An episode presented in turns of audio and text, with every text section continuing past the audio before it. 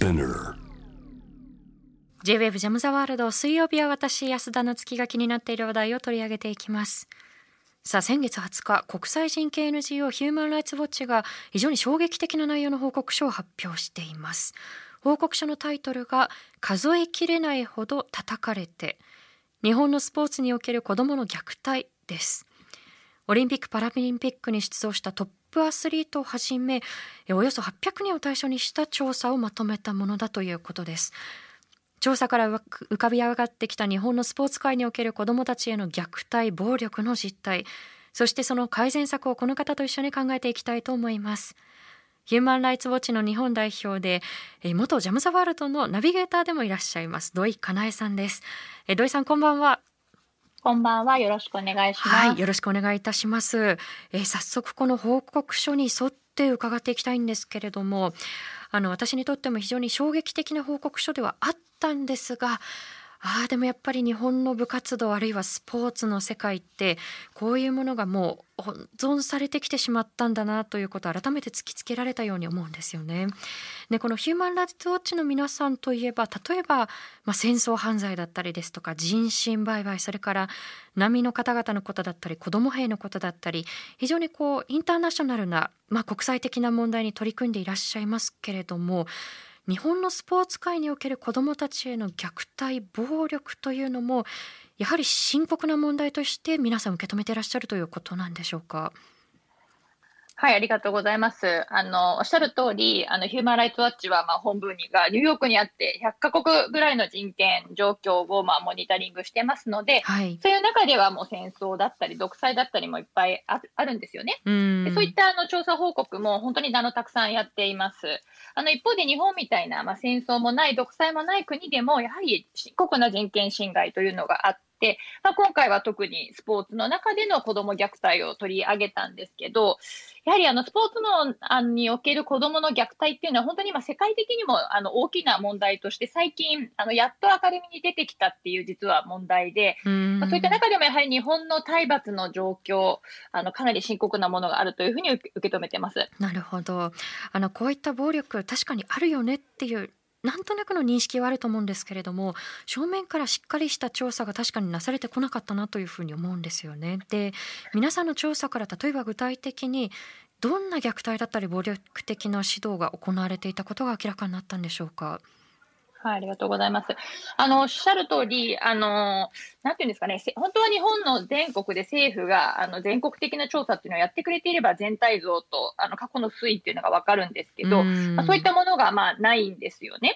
で、あの、まあ、私たちが今回、あの、調査をしまして、まあ、例えばの数なんですけれども、はい、えっ、ー、と、オンラインで、えー、アンケート調査をしました。で、えっ、ー、と、まあ、約800人近くの方に答えていただいたんですけど、まあ、中でも若い方、24歳以下の方が381人いたんですが、その中のやはりあの20%近く、19%ぐらいの方々が、まあ、殴る、蹴るの暴力を実際あの受けましたというようなまあ申告に。はい、5人に1人ぐらいが、はい、っていうことですよね。そうですね、なってますね。で、あの、我々、えー、っと、50人ぐらいの方々から直接話も聞いてあのいるんですけど、いやあのやはりその若い方々ですね、の中からも、あの非常にあの深刻な、やはり、えー、暴力の申告がありました。あ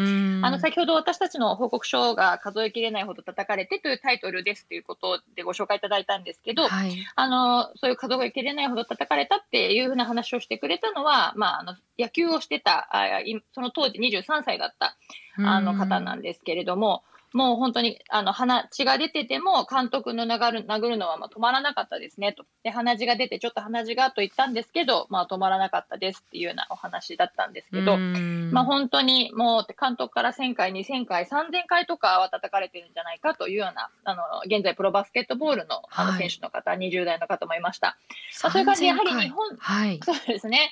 まあなので、あの、やはり日本のあの暴力の特徴、日本のその、あの、体罰の特徴はやはり暴力、身体的な暴力が非常に多いということがあるかなというふうには思います。そうですねただあの報告書を拝読していると、まあ、殴る蹴るそういった、まあ、深刻なその身体的な暴力だけではなくってあの例えばその暴言を吐くだったりですとかあとはこれもあの虐待と言っていいと思うんですけれども、まあ、例えば練習のためだトレーニングだというふうに称して、まあ、水だったり食事の制限をしていったりいたりですとかこれ非常にこう非科学的だなというふうに思うんですけれども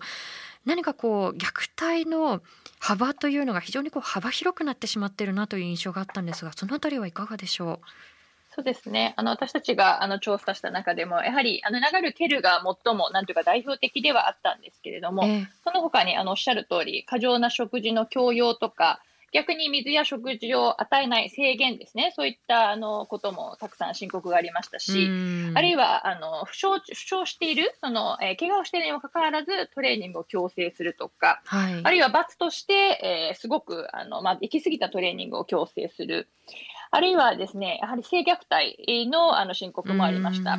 それからあのおっしゃる通り、あの暴言ですね、えー、もうあのの申告もたくさんありましたし、あるいはまあちょっと日本で独特のいわゆるの坊主の強制ですね、あのなどもまあありましたね。何の強制ですか？あ、坊主坊主頭にする髪の毛を。はい、丸坊主にさせられるという。確かに、あの例えばそれって一人だけっていうのももちろん深刻ではあるんですけれどもなぜかこう連帯責任だっていうふうに言ってこう部活全員でやらされたりっていうことも、まあ、最近もなかなかなくならない例として一つありますよね。そうですね。で、あと、まあ、非常にあの、なんていうか、軽微なあのことに対する、まあ、罰としてですね、そういったことをさせられているというような、あの、申告も結構ありましたね。はい、なるほど。あの、例えばその性的な虐待というのももちろんですし、その他の暴力にも言えることだとは思うんですけれども、こういったやっぱり暴力を受けることによって、その後、まあ、身体的精神的に非常に長きにわたって影響が出るんではないかなというふうに思うんですがその後の影響っていうのは調査していていかがでしたか？そうですねあのやはり、えー、もうほんあのまあ、まずはスポーツをしたいと思えなくなる、スポーツに対する喜びがまあ減ってしまうということがあるんですけれども、あの場合によっては本当に生涯にわたる精神的な影響というのを受けている方々の話もあのたくさん聞きました。やはりあのトラウマ的な症状ですね。えがもう何年も続きましたとかですね、そういった、あるいは、あまあ、死にたいとか不安になる、抑うつ、睡眠障害、摂食障害、さまざ、まなそのスポーツの中での虐待に、えー、での子どもへの影響っていうのも、まあ、報告をされています。であの虐待ってその私とかも結構まあそれなりに年を取ってもう今や40代なのであの、体、体罰がですね、スポーツの中であること自体は、もう私自身も見て、見て聞いていますし、まあ、正直日本の人たちであれば驚きではないと思うんですけれども、やはり私としては、ただですね、えー、まあ、やはり若い方々、最近のあ、最近はそんなにはないのかなというような、ちょっと期待も持ちながら、まあ、調査を始めたんですけれども、えー、やはり、あのまあ、今、24歳以下の方々でもですね、かなり深刻なあ体罰が、まあ、かなしかも広く行われているっていうことが、まあ、この調査で分かって、まあ、非常に残念であり、まあ、あの驚きでもありましたね。なるほどあの最近になって少し改善されたかなという基本的なちょっと観測も持っていたということを今おっしゃってくださったと思うんですけれどもこれだけ長きにわたって影響が出るようなその暴力がなぜじゃあここまで続いてしまってなぜ解決されないのかその背景にあるものというのはどういったことなんでしょうか？はい。あのですね、やはり体罰、そして子どもの虐待を止めるという、その努力が、あまあ、なんていうか真剣なものが行われてきていないというふうにあの感じますね。で、やはりあのこれまでやれやられてきたことを本当に質的に量的に、えー、まあ大きく変えないと、まあ、いけないというふうに感じます。はい、っていうのはあの日本も何もなかったややってこなかったわけではなくて、えー、まあ、特に2013年からですね、まあ、暴力を根絶しようというあの掛け声はあのスポーツ界の中でかかってきているんですね。あの一つの大きな、まあ、きっかけになったのが2012年の12月に、えー、あのバスケットボールをやっていた男子生徒さんが自死した亡くなったとい。う事件がありまして、はい、まあ、それが大きな、はい、きっかけになりました。まあ、しかしながらですね、やはり本質的なその努力がされてない、やはり掛け声しかかかってないんですよね。っていうことが、まあ、ありまして、えー、やはり構造的なあ、まあ、取り組みというのがされてきてないっていうことが、まあ、今現状、現在もまだあ体罰がまかり通っているということの、まあ、原因ではないかと思います。なるほど。その、まあ、構造が変わらない、その、まあ、構造が変わらないと具体的な対策が打てないということにもなると思うんですけれども、例えばなんですが、その、まあ、暴力、暴言を繰り返していたようなその指導を行った指導者に関してあのこれまでどういった措置がなされてきたのかであのしっかりと例えば再教育をするという場があったのかそのあたりのその現場レベルでのことというのはいかがですか？そうですね。であの我々もあの深刻なケースについてその後、まあ、加害者がどうなったかということを調査していったんですけれども、あの残念ながらそのコーチの人たちがですね、えー、まあ、コーチを本当に続けている、その場から外れて離れて、まあ、別のところでコーチを続けていたりですとか、あまあ、そういったあのケースが非常に多かったですね。で、あのさらには、あまあ、刑刑事もうこれ、こういった暴力ですとかは、あのまあ、刑罰に値するあの犯罪行為でもありますので、えー、まあ、本来であれば刑事罰を加えられるべきような事案もあるんですけれども、うん、まあ、刑事処罰に至った事案も極めて少ない、えー、ですね。警察が動かし動き出した事案も少ないですし、まあ、さらに裁判で有罪になるというのも非常にあの困難であるということが分かります。うん、あの結局ですね、あの国の方からあ、あるいは、まあ、国の方からですね、しっかりとした、まず、あの処罰の基準ですね、懲罰の基準というのがあの示されていない、あのそういうものを各スポーツ団体に自主的にやったらどうですかというお勧めはされてるんですけれども、はい、まあ、自発的な取り組みになっているので義務化されていないし、まあ、基準も定まってないので、まあ、バラバラですね、バラバラですし、やるかやらないかも各スポーツ団体に委ねられているということで、まあ、非常にあの緩いあの状況になってしまっているというふうに思います。うんなるほど、まあ、自発的というと聞こえはいいかもしれないんですけれども、要はその丸投げ状態っていうことになるわけですよね。でそうなるとなかなかまあ対策が、まあ、本腰が入れられない具体化してこないというところだと思うんですけれども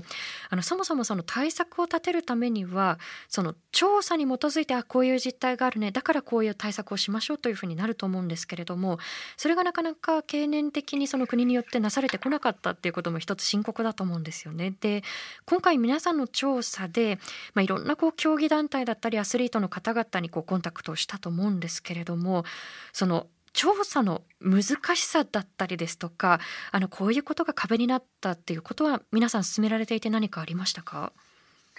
そうですね。あの、私たち、例えば、あまあ、中央競技団体13団体に、えー、データの提供をお願いしたんですけれども、まあ、データを提供してくださったあの団体も5団体あります。非常にありがたく思っています。はい、しかし、まあ、4団体からあの提供できませんと言われ、まあ、4団体から、まあ、なんていうか無視されたということも、まあ、あります。えー、っと、やはり、なんていうんですかね、その、あのーまあ、NGO の調査に対してしっかりあの取り組まなきゃいけないっていう、まあ、認識そのものが、まあ、ない、えーまあ、十分でないのかなというふうにも思いますし、はい、やはりあのスポーツの中での子どもの虐待に対する、まあ、危機感というものがあ共有十分共有されてないのではないかなというふうに思います。うんまあ、そもそも例えばその大きな構造を変えていくという前にまずこの危機感の認識を広げていこうっていうところから始めなければならないのかっていう実態もあぶり出されたと思うんですけれども、えツイッターメールでもさまざまメッセージを頂いているんですがツイッターネーム斉藤斉藤真実さんから上級生による理不尽な要求っていう伝統もあるよねっていうメッセージがありましたがあの確かに例えば理不尽な指導が行われていると非常にこうその息苦しさだったりですとかその圧力っていうのが生徒間の中でこう連鎖してしまうという実態もあるのかなと思います。えそれからメールもいただいています。ラジオネームピッケルさんから、え子供が指導者の考えが絶対に正しいと思い込んでしまうと SOS を発信することすら難しくなってしまうと思いますがどのようにして親は具体的に指導状況をチェックすればよいのでしょうか？自分も体育会系の部活を経験しましたが先輩を含めて指導者との信頼関係を築くことの難しさを実感していますということであの後ほどその SOS をどんなふうに届けていくのかということにも触れていきますけれどもあの子ども自身が指導者の人たちが言ってることが正しいと思い込んでしまった時になかなかこう声が上げづらい難しさというのがあるんじゃないかなと思うんですがメッセージの内容土井さんいかがですか？あのそうですね、あの本当にあの 難しい難しさがあるというふうに思います。で例えばこのやはり虐待の問題はあのスポーツだとまあ指導者なんですけど、例えば家庭の中での虐待とかもありますよね。やはりこのあの親だったり指導者だったりの言葉っていうのはまあ絶対だと思って、えー、まあそれ虐待を受けてても虐待だと思えないっていうことは本当にあのよくありあることですね。やはりまあ周りが見つけるということすごく大事ですし、はい、まああとはあのこれはあのなんていうか体罰では体罰は許されないということと、まあ、これは虐待であるということを、まあ、社会から強いメッセージを出すことによって、まあ、親とか指導者もね、あの認識が変わりますし、まあ、子供自身も変わりますし、周りも変わる。やはり、あの、それだけのはっきりしたメッセージが出るか出てるかっていうところが問題ですね。そうですね。あのやっぱりこう温存されてきてしまった背景には、まあ熱心な指導の中で時々行き過ぎもあるよねっていうふうに受け流されてしまったところがあるのかなというふうに私自身も感じていて、でもこれって虐待だよねっていう、まあ、そういった認識を広げるためにも構造的な改革も必要なのかなというふうに思います。で今月の6日ですね国際オリンピック委員会とそして日本のパラリンピックあオリンピック・パラリンピック委員会ですね日本のスポーツ界におけるそのパワハラ虐待などに対してお互いの組織の専門家が協力して取り組むというふうにこの6日に発表しているんですけれども、はい、あのこれ逆に言うとそれまではこういった構造的な改革っていうのが改革に乗り出そうという姿勢があんまり見られなかったというふうに考えていいんでしょうか？うん、あの私が思うにはですね、これ国際オリンピック委員会、まあ、IOC のトーマス・バッハ会長が、はい、あ日本の JOC の山下会長に電話会談したっていうことなんですけれども、まあ、要要するに IOC の目から見てですね、オリンピック委員会の目から見て日本の状況は、まあ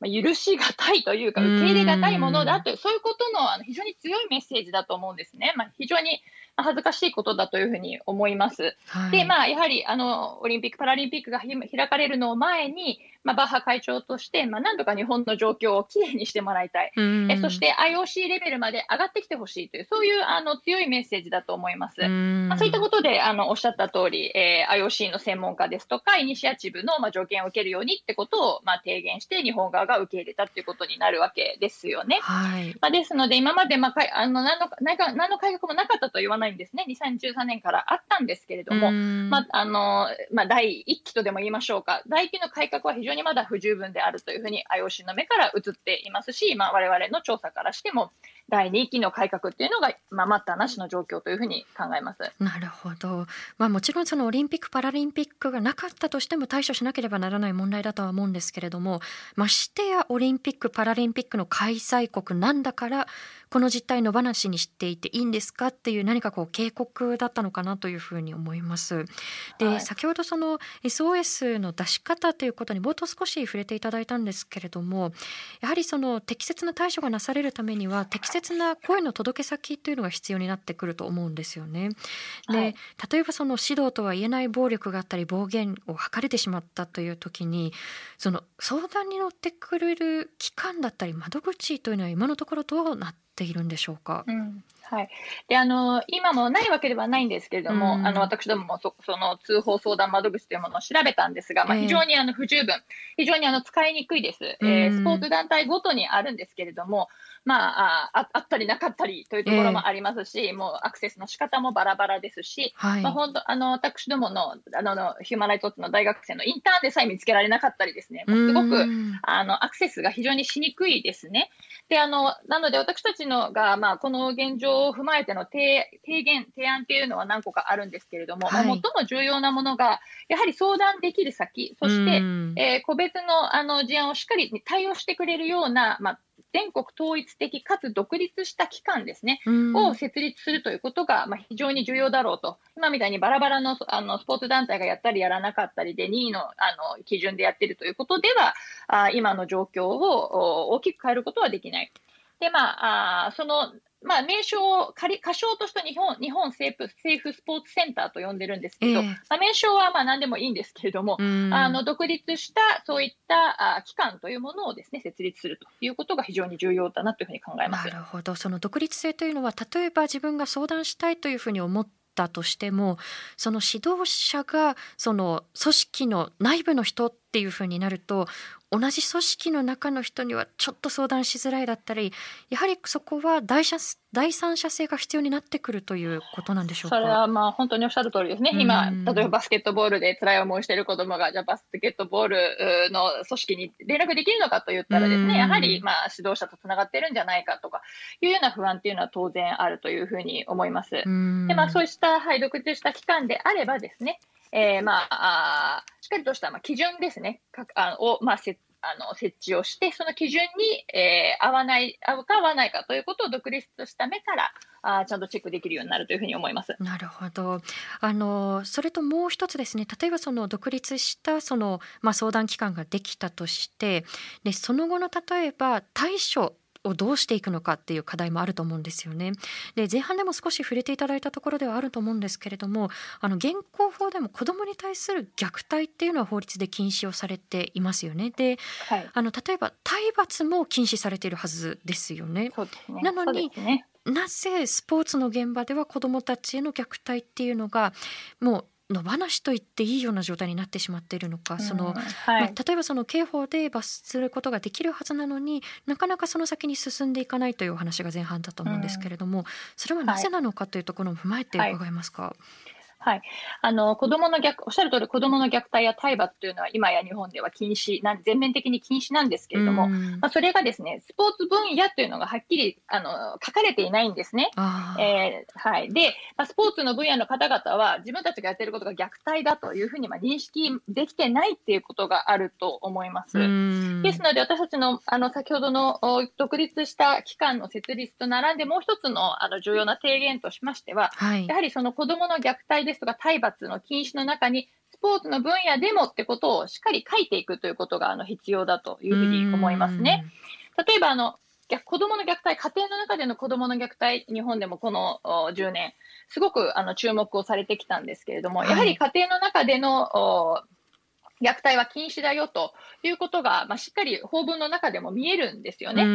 あのそういったことがないために、まあ、スポーツ界というのは何かその虐待問題というのはなんかあの他の他の自分たちとは関係ないことというふうに今までか捉えてきてしまったんではないでしょうか。うんなるほどあの今報道というキーワードを出していただいたので少し追加で伺いたいんですけれどもあの例えばこれが虐待であるという認識が広めることができるのもメディアの役割だと思うんですね。でも逆にその今のスポーツ報道なんかを見てみるとあの例えばその厳しい指導っていうのを何かこう美化するようなあのそういった風潮がまだ根強いかなというふうに思うんですね。私もあの民放の番組を審査したことがあるんですけれどもあの水の飲む時間っていうのを非常にこう制限している指導者の姿が出てきた時にほらこんなに厳しいけれども素晴らしい指導者がいますっていう伝え方をしていてそれは違うんではないかという提言をした実はばかりでした。その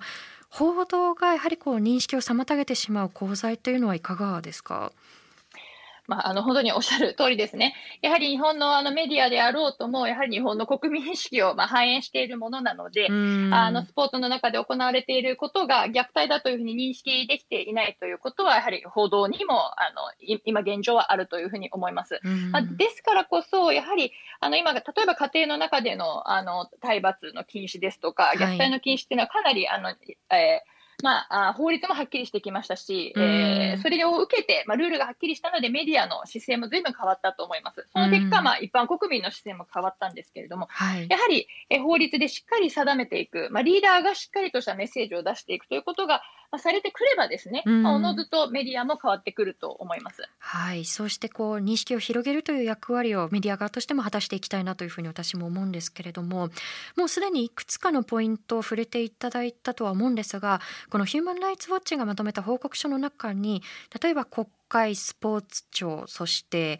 文部科学省日本オリンピック委員会に対してその子どもの虐待をなくすための提言というのをされていたと思うんですね。で先ほどその独立した相談先として日本政府スポーツセンター、まあ、これは仮称だと思うんですけれどもそれを設立すべきというポイントにはすでに触れていただいたと思うんですけれども他のポイントというのはいかがでしょうか？はい、ありがとうございます。あの、まあ、一つは先ほども来申し上げているように、まあ、法律の中で、えー、子供にた、あの、スポーツにおける子供の虐待の禁止っていうのを明示するということなんですけれども、まあ、その他ですね、一つ、まあ、若干テクニカルかもしれないんですが、2022年、22年から、あの、第3期のスポーツ基本計画というものが始まることになっていて、今、まあ、検討がされてるんですけれども、やはりこの国の大きな基本計画の中に、スポーツをする子どもへの暴行、暴言等の虐待からの保護っていうのを、まあ、重まあ、大きな重点項目としてこれからまあ取り組む、まあ、これをやはり、えーまあ、五輪のレガシーとしていくということが重要ではないかなというふうに思います、はい、あの重点項目としてそれを計画の中にしっかり盛り込めるのかどうかっていうことも一つですよね。あのそれからですねあの先ほどにもお話にも少し出てきたと思うんですけれどもあの例えば指導者に対してどんな研修をしていくべきなのかだったりですとかあとは前半にもお話あった通り子どもたち非常にこう長きにわたってダメージを受けてしまうということで子どものサポートどんなものがあるのかだったりその点はいかがでしょうか？そうですね。あの、このセーフスポーツセンターできてくればということにもなれば、ぜひ、あの、この期間に担っていただきたいというふうに思うんですが、まあ、スポーツをする子どもの指導者全員に対する、まあ、研修の基準をですね、設けていくことなども、あの、非常に重要だというふうに思います。えそれから、あまあ、そういったトラウマに対するサポートですね。えー、もう今、リソースがほとんどないっていうのが日本の現状ですので、やはり、えー、サポートについても、まあ、しっかりとしたあまあ、制度を作っていくということもあの重要だというふうに思います。はい。まあ、さらに言えば、その事件の、を追跡して、えー、報告することですね。これもすごく大事です。今まで日本で、えー、広く長い間にわたって行われてきてはいないということがありますね。はい。確かにその変化を検証することで次の対策を考えるということも不可欠かと思います。で、あのこういった制度的な改革をするためにはやはりこれってやっぱり変え変えていかなければいけないよねっていう認識が広がっていくということも一つだと思うんですけれどどもあの最後に私たち一人一人はこういった問題に対してどう向き合っていくべきなのかということを最後に伺えますでしょうか？そうですね。あのやはり、えー、まあ、スポーツの中での体罰っていうのは、やはり子供の虐待だということを、まあ、ぜひまあ認識していただいて、まあ、声を上げていくということがとても大事だと思います。えー、親御さんであれば、まあ、子供に対してそういったことを言っていく、あのまあ、勇気が必要なことですけど、可能であれば、まあ、指導者に対しても言っていく、やはり、えー、皆さんが声を少しずつでも上げていくことで、えまあ、子供が守られることになりますし、社会も変わっていく。まあ、そして、えー、まあ、あまあ、国会の方々が動いて、まあ、法律が変わっていくということになると思います。はい、あの例えば熱心な指導の中でよくあるよねっていうふうに受け流すんではなくって受け止めてレスポンスしていくということが私たちにも求められているかと思います。であの今後具体的な制度改革が進んでいくと思いますので土井さんまたぜひお話伺わせてください。よろしくお願いします、はい、今夜ありがとうございましたはいということで今夜はスポーツの現場における子どもたちの虐待についてヒューマン・ライツ・ウォッチ日本代表の土井かなえさんと一緒に考えていきました。えー、土井さんとのお話の中にも少し出てきたんですけれどもやはりこれってやっぱり虐待だよねっていう認識を広めていくためにも、えー、メディアの役割って大きいと思うんですよね。で例えば振り返って私自身もその中高で部活動なんかをやっていた時のことを振り返ると、まあ、好きなスポーツ自分がやってるスポーツの番組なんかを見るわけですよね。でそうするとやっぱりこうまあ怒鳴っていたりですとかあの、まあ、時にはその身体的にあってはならないような今考えるとこう不適切な指導をしているような、まあ、指導者に対してもあのこれだけ厳しくても愛があるから結果がついてくるからっていうふうにどこかやっぱりこう結論ありきでこう感動させるっていうことが目的化して美化してしまうようなところってあったなというふうに思ってそれをやっぱり過去のことに限らず今のスポーツ報道にも残念ながら通じてしまっているところだと思うんですよね。でお話の中でも少し触れましたけれども例えば水を制限するっていうことをあのこれって非科学的なことですよね。でもそこに対してレスポンスせずにそれこそ何の注釈もなく垂れ流してしまうっていうことの功罪っていうのはやっぱり考えなければならないと思います。あのメディアが作っていく社会の規範って私たちが予想している以上に大きなことだと思うのでいややっぱり熱心な指導って時々行き過ぎちゃうことあるよねっていうふうに受け流す材料を流していくのではなくってあれこれってやっぱりおかしいんじゃないっていうふうに心に引っかかりを作るようなきっかけを私たちがこう広めていくっていうことも必要なのかなというふうに思います。